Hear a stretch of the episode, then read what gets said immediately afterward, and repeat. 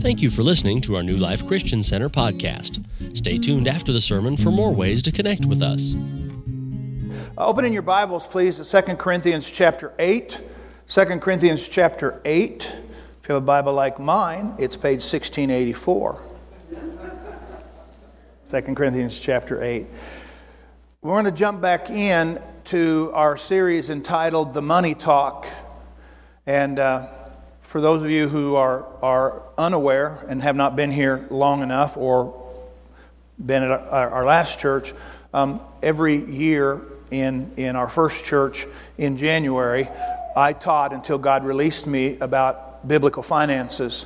I did that here until 2010, and that's when God changed um, my, my thinking about that and introduced something in, entitled um, provision based living. And, and we taught that for four or five years uh, over the course of months. Um, tw- actually, there's 20 lessons um, in all of that, um, that, that whether you remember it or not, um, I can tell you by experience, it changed the church. And, and so we're talking today about the money talk, and the only way to really have this, this, this money talk is, is to believe that using biblical examples helps us. And so we're going to start this time today with your first quote. We cannot have the money talk without using the biblical examples dealing with money, giving, and grace. Those three things, and really they're biblical principles. The biblical principle of money is described in Jesus' teaching. He says you can't serve mammon, which is a spiritual presence behind money that is negative. You cannot serve mammon and God. And, and so, anyway, we have to put God in the middle of our finances. That's where the money comes in. Giving is the expression of the living God inside of us, flowing out of us. We're made in His image in John chapter 3, verse number 16, the verse that all of you uh, know probably by heart, even, and, and you only have to watch a football game to figure out that it's what it says. Um, but it, it, it basically uh, tells us that God so loved the world that He gave. God so loved the world that he gave. The beginning principle of the, of the uh, uh, person of, of Jesus Christ, the person of God himself, is giving. And we're going to, I'm going to show you that today biblically. Um, First, I'm going to prove to you the example thing that we have to use biblical examples, but I'm going to prove to you today, I hope, um, at least past your curiosity, that giving is not something that was made up by the law. It actually happened before the law. In fact, we'll see that, that it happened before there was very many people on the earth, that, that something happened in the area of giving we're going to see that there is a grace involved. And a grace is that God never depends on us to do this with what we uh, have strength to do. He's actually asking us to trust Him.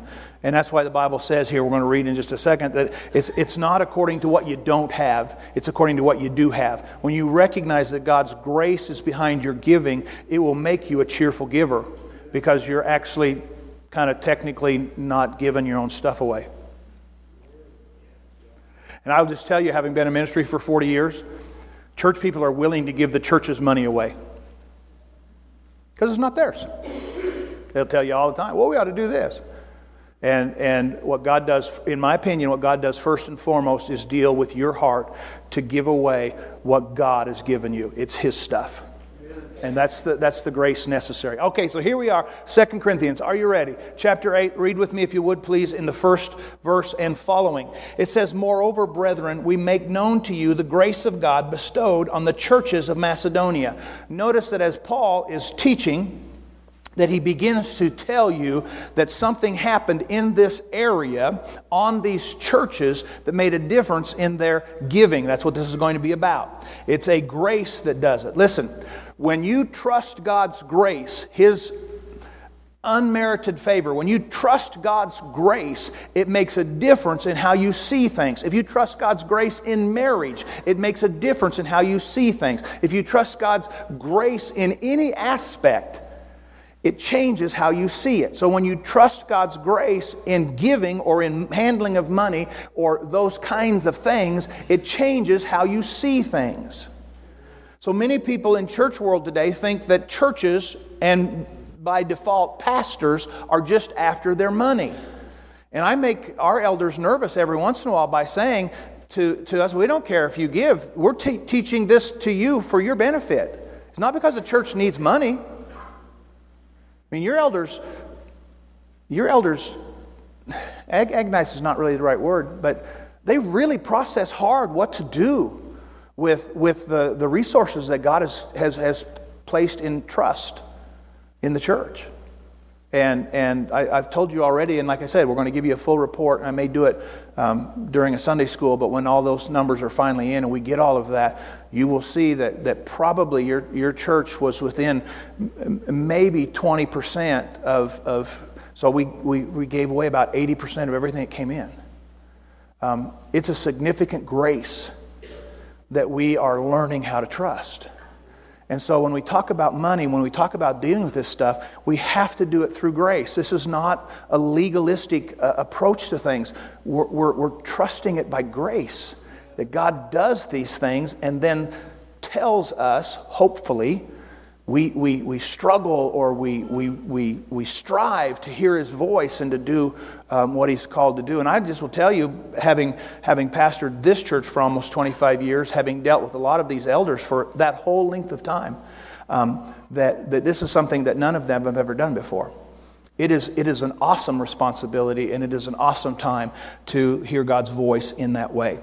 So there's a great grace that comes upon that. Verse number two that in great trial of affliction, the abundance of their joy and their deep poverty abounded. If I had time, this verse is just pregnant with stuff. But it, it, it trial of affliction. And you say, wait a minute, isn't he talking about money? Yeah, do you understand how much affliction comes on you for making the decision to trust God with your resources? I mean, there's a, there's a tremendous amount of, of just, just conflict inside of us as we say, God, what do you want us to do with this? And, and just trusting, there's just this amazing conflict. And the abundance of their joy and their deep poverty abounded. Now, if you read this wrong, what you'll think is, well, these were poor people. I personally think that what he's talking about is their, their poverty, which is really their, their um, opportunities to do what God's called them to do, to, to process in that grace. The church, in, in this day, when this is being written, the church is just starting. So there's this poverty of understanding, this poverty of, of spiritual output. And people are going, man, they had this poverty. They didn't really understand, they didn't really have God's word on it but it bound, abounded in the riches of their liberality. What does that mean? One of the most early things that we do is to understand that gracious giving, abundant giving, is one of the earliest processes that God uses to bring us to maturity. See, if you don't understand this, you'll wait until you can afford to give. And that probably won't work well for you. And so we know that we have this example. Let me show that to you in 1 Corinthians um, chapter 10, just back a few pages to 1 Corinthians chapter 10. And notice, if you would please, the beginning of it, verse 1. He says, Moreover, brethren, I don't want you to be unaware that all our fathers were under the cloud, all passed through the sea, all were baptized into Moses in the cloud in the sea, all ate the spiritual food. They drank of that spiritual rock that followed them, and the rock was Christ. With most of them, God was not well pleased, for their bodies were scattered in the wilderness. This is talking about the children of Israel coming out of Egypt and essentially testing and or tempting God in that, in that time. And Paul is using that to teach us how to use those times as examples. Now, notice it says then, now these things, verse 6, became our examples.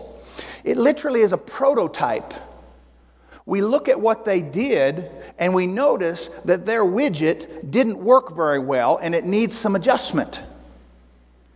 See, when God's leading you through something, some of the most tempting things to do is to ask God to give you more than you're prepared to understand. A lot of times we want the why of something without understanding the supremacy of God. Well, God, why are you at it? Because there's an example. I mean, the children of Israel, they were slaves, for heaven's sakes, in Egypt. And when they got ready to have, have their greatest struggle, they had their greatest struggle over garlic, leeks, and turnips. now, I got to tell you something. I don't like turnips. I don't like turnips. I don't know why anybody would struggle over turnips. But they struggled because what happens was they kept saying to Moses, Did you bring us out here to kill us? See, there's something that we learn from this example, and I'm going to tell you, and I'm going to show it to you in, in Old Testament scripture as well. What we're going to learn is that the complaining that we do is really out of place when we trust God's grace.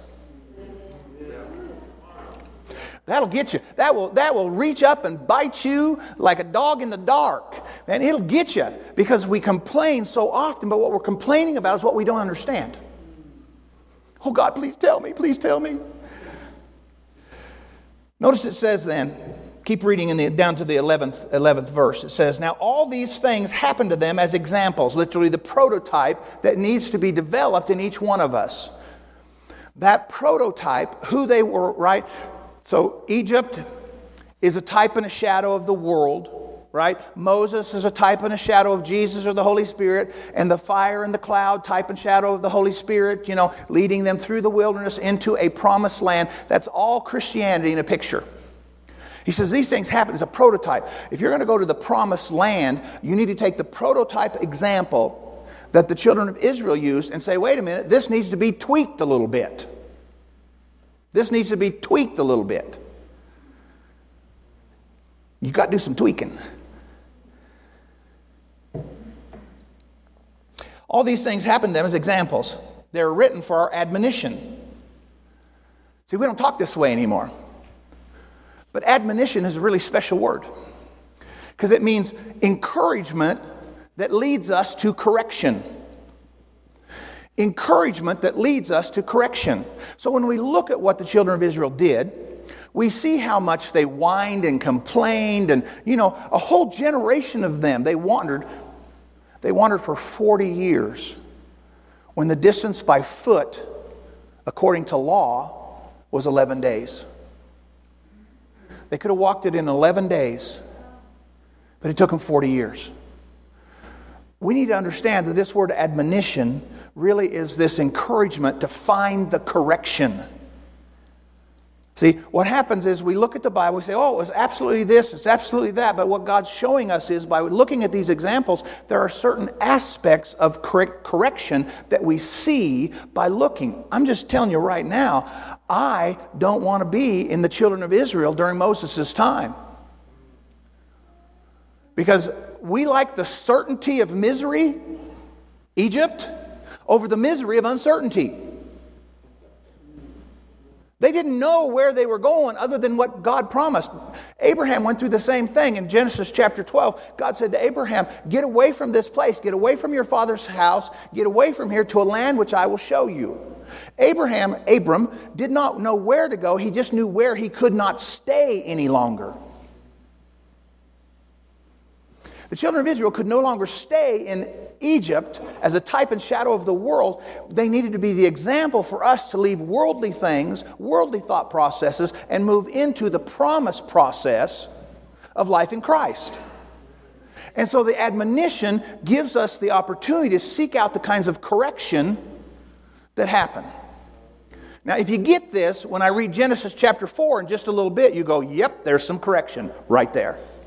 See, it's encouragement to find the correction. See, so many people come to church and think, well, you know, I just, I just hope that the pastor doesn't make a big deal about giving today. And they're actually hoping against the correction. They're hoping against it. Well, and they, people get embarrassed. I've been in church a long time, and can I just tell you something that I see up here, and not necessarily with you, but in my other church, they were this way.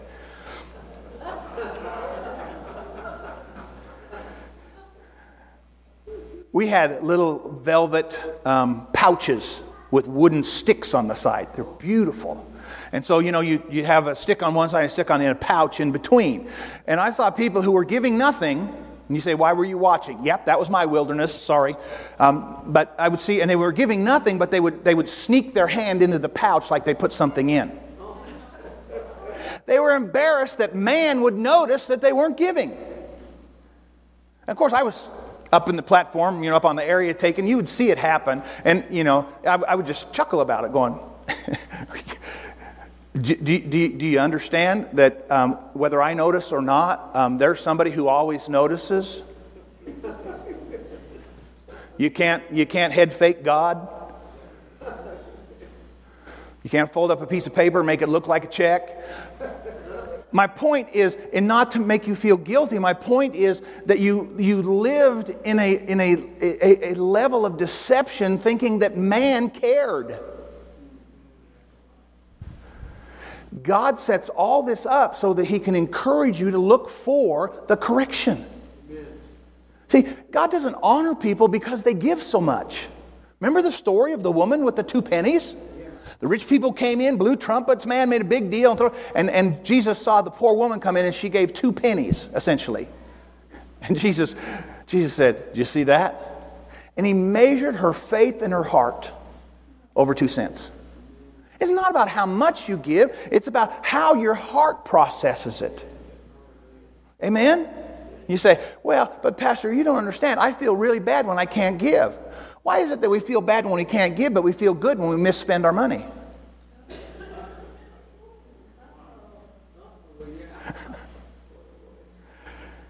Back in the days of like Blockbuster, when, when we used to rent movies, you know, and things like that, and I know some of you are too old, movies used to come on a big black box with a big piece of tape in it. And you'd stick that thing in there, and this machine would turn the tape into images on your, on your TV.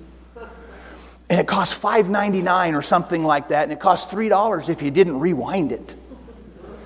Okay? And so I challenged our church one time to, to process how they were handling their money by measuring, and I don't even remember um, what the, what the store was called, but the Imperial Video Store, which, by the way, you all remember Wes and Sandra Bowers. It was Wes's mom who ran that. Is that am I telling that right story? Sometimes when I get old, I just mix stories together because they make sense. And so I would challenge people to look at their ledger, their checkbook, and see, by the way, a checkbook is, is a, a little folder with paper in it because it was before credit cards. You say, what was before? Yeah. Um, you, you all pushed companies into giving you a piece of plastic that doesn't hurt at all. To go, foot, foot, foot. Just swipe that dude. I stood yesterday in a, in a, at a basketball game in a, in a uh, concession line to buy a bag of popcorn. And because their swiper quit working, we didn't know what to do. And I said, Would it be okay if I just pay in this stuff that's going away, that's money? Can I just give you a dollar for this? You know, and they look at you go, Wait, you have money?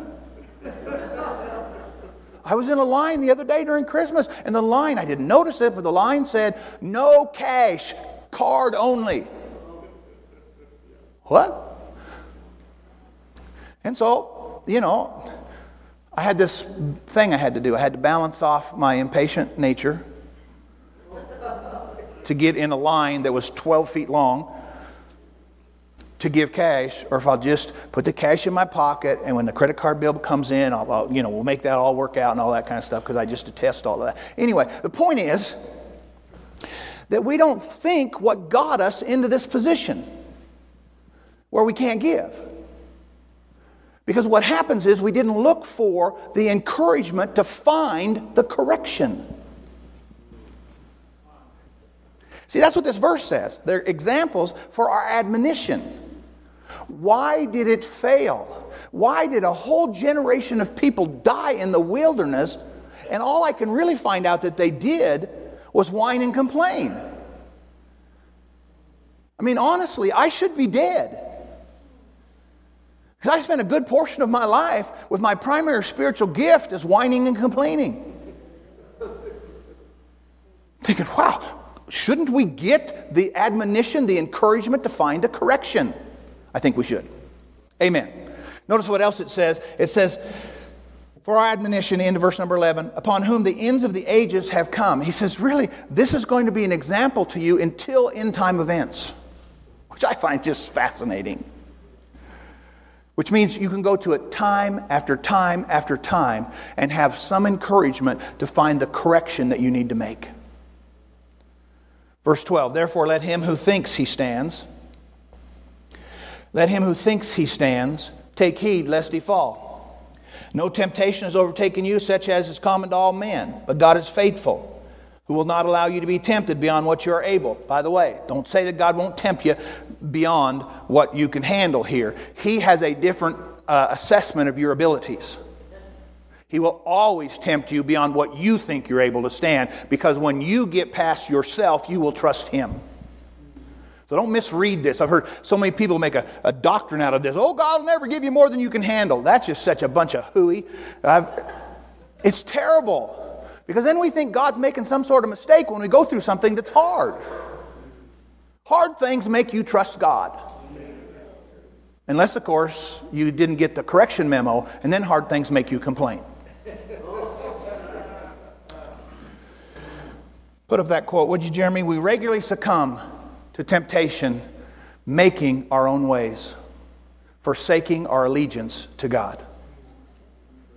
We regularly succumb to temptation. Smaller and smaller areas, but we regularly succumb to temptation because we want things to go the way it makes sense to us.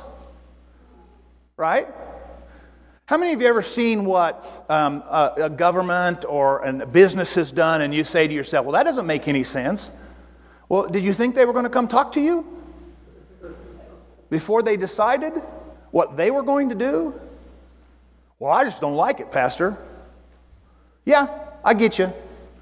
I don't like it either. But if my result, as looking at the example, if my result is to never ask God for the correction, to be excited about the presentation of the possibility to adjust my attitude, I've missed it. And I succumb to temptation and I talk bad about the stores that will no longer give me a plastic bag. Or have the audacity the out and out prideful audacity to charge me a dime for it.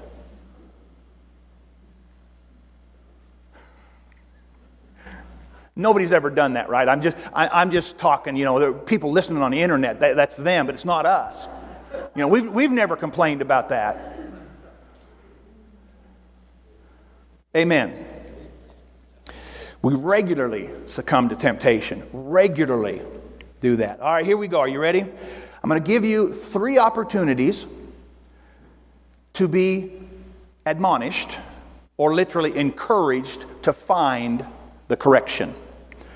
Turn with me, if you will, to Genesis chapter 4.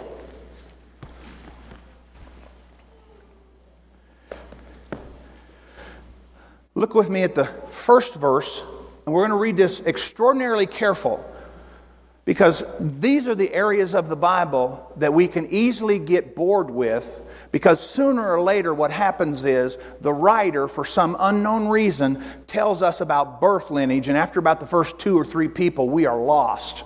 Because so and so had so and so who had so and so, and then this happened and that happened, and finally we say, we don't really care, just get on with it. So pay attention. Now, Adam knew his wife intimate and experiential, knew his wife, and she conceived and bore Cain, and said, I have acquired a man from the Lord. Then she bore again, this time his brother Abel. Now, y'all know the story. Now we're in it. We've got Cain and Abel here. One of these dudes ends up dead. So get ready. This is the part that makes a good movie. Somebody's going to die. It doesn't involve explosives, but Maybe they weren't invented yet. Abel was a keeper of sheep, but Cain was a tiller of the ground. Now, let me stop for just a second.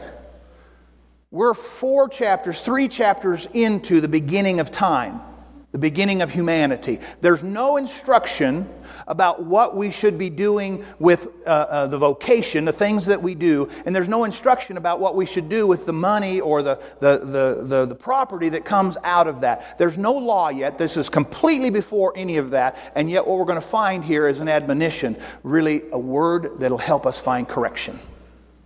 Are you ready? Verse number three.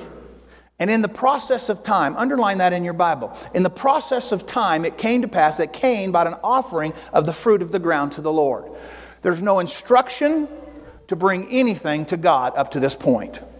This is just what lives in the heart of man And somehow, Adam and Eve got it across to Cain and Abel that in the midst of this, we should give something to God. There's no instruction, there's no law. Don't, don't, don't think ahead here and say, well, they're doing that because they have to, because God told them to. There's no instruction to do this. Now, notice again what I had you underline. It came in the process of time.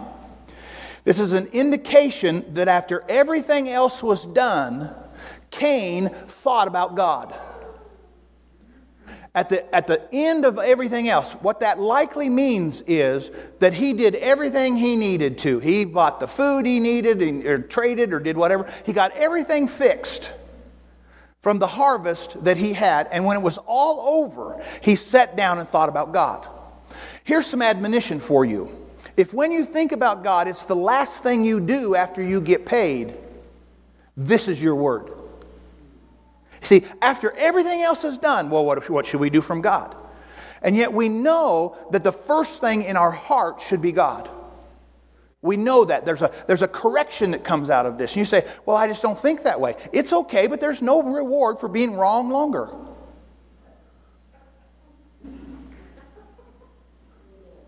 God wants to be first in your life. It's principally explained throughout the whole Bible. Seek ye first, the Bible says. But what do we do? Well, after everything else is done, I always love it on Sunday morning when you can look out and see who didn't have anything better to do but come to church on Sunday morning. You say, Does that really happen? Doesn't it happen in your life? I have to choose every week. My wife tells me, Get up and get dressed. You're the pastor. You've got to go.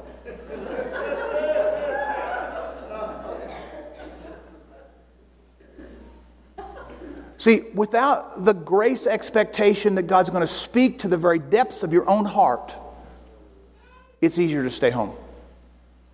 Because then you can watch it online with a clicker and just fast forward through the parts you don't like. Amen. Man, that's awesome thinking, Pastor. Way to go. I never thought of that. I'm going to stay home. I don't like much of what you have to say, Pastor, so I guess I'll just stay home and I'll watch when the kids are leaving and see if I can see who's in church today, by whose kids are leaving for, for children's ministries. Amen. That's why we put up a slide over our camera. Uh, I don't know what, what do you call that, Jeremy? Whatever you do. He's frowning at me because they didn't know what I'm talking about. When we pray for people, we're not, we're not shooting a camera shot of what's happening up here. We're just putting up the music or whatever he puts up up there. Because you see, some people just want to come to church to see who's got problems. Do you understand? It's admonition to find the correction. Don't get mad at me. Don't sit there and go, I can't believe he's saying this. It's admonition from the scripture to find the correction. The first time that we're dealing with money, God seems to be suggesting through this story that He should be first. He seems to be suggesting that. So, giving God your well thought out leftovers leads to character exposure. When you give God your leftovers, it will expose your character to the spirit world. That's a good correction. Because you don't want to give the enemy any ammunition to come beat you up with. You understand? When he beats you up with your own character, he has a, a, a right way to your, your character's at display. You didn't accept the correction of God, so he uses your own character against you. He says, Shouldn't you be this way? Didn't God say to you? You go, well, no, it's not that serious. And you enter into a conversation of guilt and manipulation with the enemy. That's a great admonition for correction. Amen? Notice it says in the third verse again the process time came to pass that, came, that Cain brought an offering of the fruit of the ground. Abel also brought the firstborn of his flock and their fat. And the Lord respected Abel and his offerings. Abel brought the first opportunity for increase. In fact, this is where the law came up with the first fruit offering. You all know what a fr- first fruit is. First fruit is the first in an in, in a agrarian society, the, the firstborn of the sheep. He didn't have just one little mama sheep having there, but the first one that was born he gave to God. And the fat, meaning they sacrificed it and ate it, probably. But anyway, and Cain brought what was left over. The difference between Cain and Abel is what part of what God provided they brought. So let me help you with this. You want a little correction? In today's economy, the first fruits can be almost anything. Now, because I am old enough to um, receive Social Security, I pay attention now. Tracy and I do not receive Social Security at this point, but I know the government set all this stuff up. And so as I was processing this, I said, God, I've got to have some understanding of this. And so its first fruit is of the increase of your produce. Okay, so the increase, not the produce itself, but the increase. So you give a first offering. So the increase in Social Security happened in, in your January check that comes whenever that comes and however that works, and I, I don't really know. But if you were a first fruit person, you would give the first increase to God. The $80 or whatever it was, you would give to God. And you say, Well, I can't afford to do that. See, you're missing the admonition for correction. You say, Well, I don't want to do that. It's okay. I'm not trying to get you to give more. I'm trying to get you to understand the biblical monetary positions that the Bible offers. See, there's no law to this in, in Genesis chapter 4, but God respected one of them because of the nature of the heart that gave it. If you got a, a raise at your job this year, you might consider giving the first time you receive. You've never had to live with that money before. So the first time you give that, uh, that, that, that get that, that increase of $150 or whatever it is, you should consider giving a first fruits offering.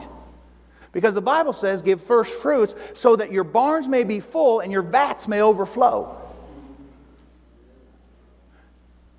Yeah, I know. It's Nobody's ever taught us that. Nobody, nobody taught us to look at the Old Testament and look for the corrections. How do we fix our widget?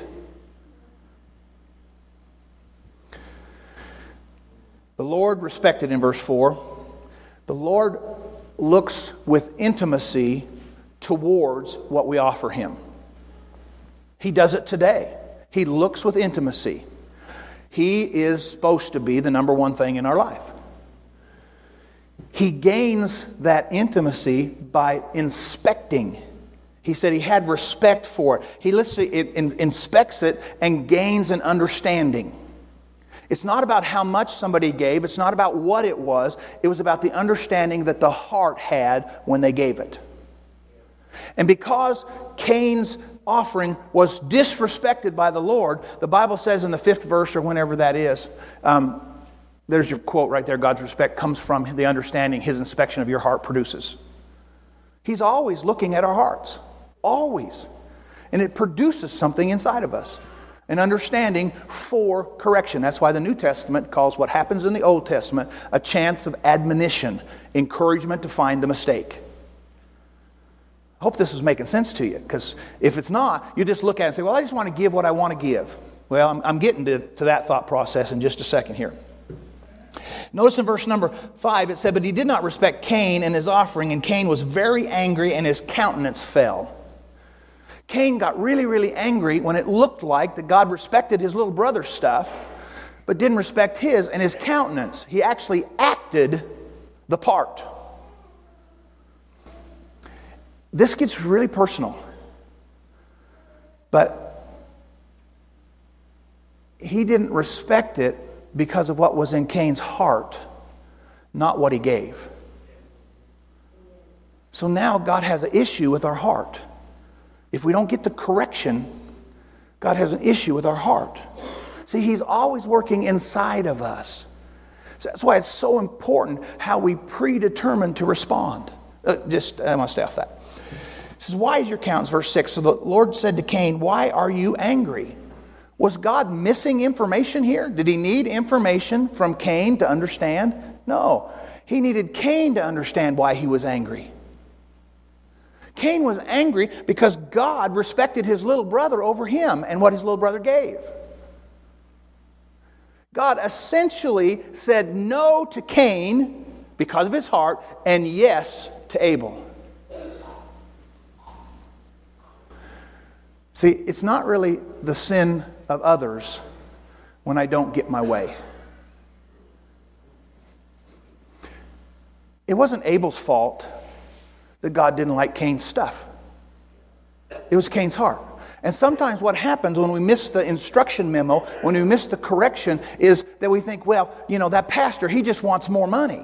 That church just wants more money. That's not what we're saying. We're saying there needs to be an inspection that you recognize that God is doing on your heart. When your heart doesn't submit itself to the inspection, it's oftentimes because you've decided that your way is better than God's way. And you get just kind of hacked off at anybody suggesting that your way's not quite what God is saying.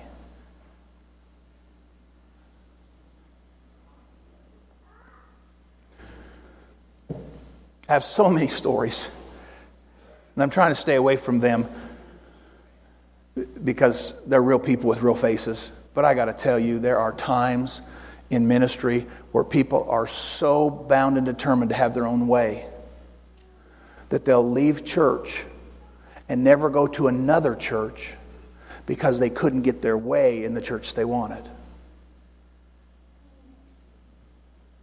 They missed the admonition to find the correction.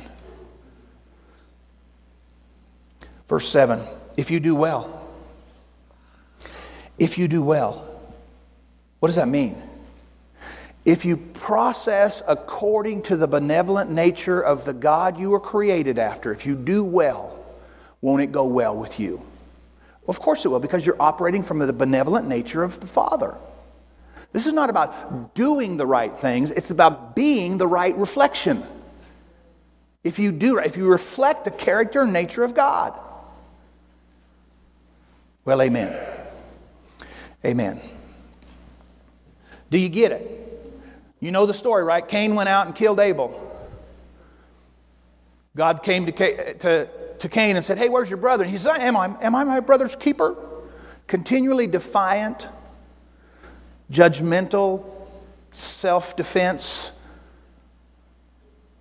It, all because Cain didn't put God first and it made him mad. He was angry. That's the first expression in the Bible of giving, is what just happened. I think God put it there for our admonition. Look at it, find those areas of correction that you can operate in. You say, well, don't I just have to tithe? Listen, let's not be immature about this. God doesn't care how much money you give, but He certainly cares how your heart handles it. Amen? Turn with me, if you will, to Genesis chapter 6. I'm purposely staying early in the Bible to stay away from any conflict that somebody made up a rule. There really aren't rules yet. I mean, not exactly. You know, the, the law brings the knowledge of sin, so we, we didn't really have that. But in, in Genesis chapter 6, we have the Noah story, and I'm just going to skip to verse number 5. And it says, The Lord saw that the wickedness of man was great on the earth, and that every intent of the thoughts of his heart was only evil continually. Notice in this inspection that God looked at the contents of hearts. The flood did not come because of the wicked actions, it came because of the wicked nature of the heart. You say, is there a difference? Yes. The difference is that what you do comes out of the belief that supports it. Sin is not the problem, but the belief system that says I should act that way is the problem. It's the heart influence in anybody's life. This is the first instance of grace being offered in the Bible. Verse 6 And the Lord was sorry that he made man on the earth, he was grieved in his heart. Verse 7. So the Lord said, I will destroy man whom I've created from the face of the earth, both man and beast, creeping thing, birds of the air, and I'm sorry that I have made them. He says, Listen, let's start over. But verse 8, but Noah found grace in the eyes of the Lord. It's the first instance of grace. Why? Because it's an issue of the heart. If you don't handle this, and we're just talking specifically about finances and money and things like that, but if you don't handle that right from the heart, you will not operate well in grace. See, grace changes you into a different person. It's what God does. This is the first time. So here's your quote Grace is realized by the presence of the Lord in our life.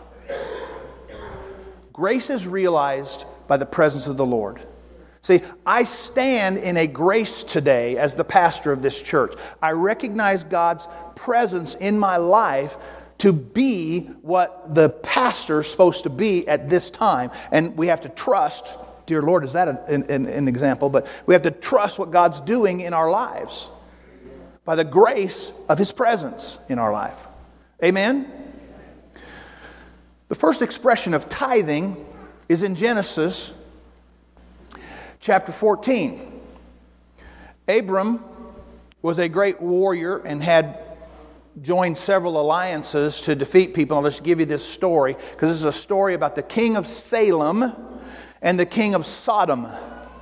And in one case, Abram comes back from the, the war and, and comes to this king of Salem, and he presents a, a victor's welcome to him, bread and wine. It's in this passage. And the Bible says in verse uh, number, I don't know what verse it is, Jeremy, just keep scratching forward a little bit, um, where it says he gave a tithe of everything. Next one. Two. Yep, 20. There we go. When this happened, this Melchizedek, the king of Salem, came and blessed him by the same God that Abram serves. And so Abram gave to the king of Salem, who serves the Most High God, a tithe of everything. There is no rule for this, there's no example for this. But in the beginning of this time, what Abraham did was God gave him the victory and the spoils that it represented, and he gave a tenth of it to the king of Salem, to the king Melchizedek. If you're real interested, just go read the book of Hebrews because the Bible says that Jesus is a priest forever according to the order of Melchizedek. Now, I know there's a lot of connecting parts here. I just want you to see that the first time that there's giving, it's the Cain and Abel story. The first time that there's grace, it's the flood story. And the first time that there's tithing, it's the Abraham story. It's way before the law. So if we're going to talk about money, if we're going to talk about details like this, we have to take the examples that the Bible gives us, not what we think we know. There is no legalism that God is requiring in the area of giving. He's only inspecting hearts. There is no legalism in the understanding of grace. He's only inspecting hearts. There is no legalism in the issue of tithing. He's only inspecting hearts. If you read the next part of that story, and I'm just, I'm just paraphrasing this for you in Genesis chapter 14, that the king of Sodom came out, and he was a notorious guy. He was evil to the core. And he says, Abraham, you keep some of this stuff. Just give me the men. He said, Give me the slaves. You keep all the stuff. And Abram says to the king of Sodom, I've made a vow with God that I will not take a single shoelace or sandal strap, lest you say you made me wealthy. The king of Sodom represents the world. Right? We, we shouldn't take a shoelace from the world or a sandal strap from the you say well how else are we going to do that? We're going to do that by trusting god and allowing him to inspect our heart and then doing what he places there. It's the only way to handle your money. See don't, don't look at the church and say well it's my duty to give. If it's your duty you won't likely gain the benefits that gracious handling of your money and your tithe is, happens through biblical understanding. You won't find the correction, the admonition. Now, I hope this makes sense to you because I'm going to keep going down this road a little bit, trying to get you away from potentially what you've been taught, which has been legalistic. Right? Give so this faith ministry doesn't close. Right? And we put we use guilt as a listen.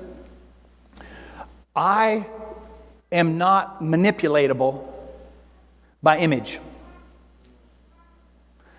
I don't give to the poor little starving dogs or the poor little starving children. Both of them may very well be worthy things to do, but let God inspect your heart. Let Him place the grace in there for you to approach things and do that, because that's where His principle lives. You say, Well, are you telling us not to do that? I'm telling you not to do anything that God hadn't placed in your heart. Because there's no value to it. See, you're trying to get done what you want.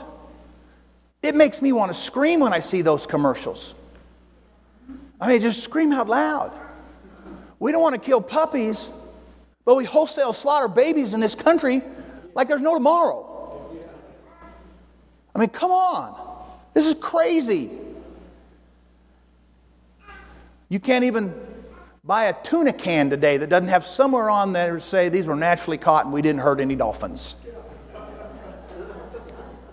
I'm a little bit cynical about all of this, but can I tell you, if dolphins are the highest form of intelligence in the, in the, in the, in the animal, you know, aquatic world, why do they swim into nets so much? You say, well, Pastor, you shouldn't make fun. I'm not making fun. I'm asking a little question. We put value on things above, and we actually have people judge our hearts Tracy and I were behind somebody the other day at, at, by Walmart, and their, their bumper sticker said, If you hurt an animal, you should burn in hell. well, at least we got that part figured out.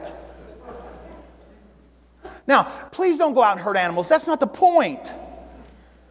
But let what you do come from a heart that's been inspected by God.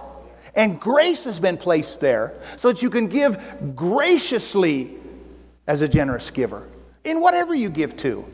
Amen?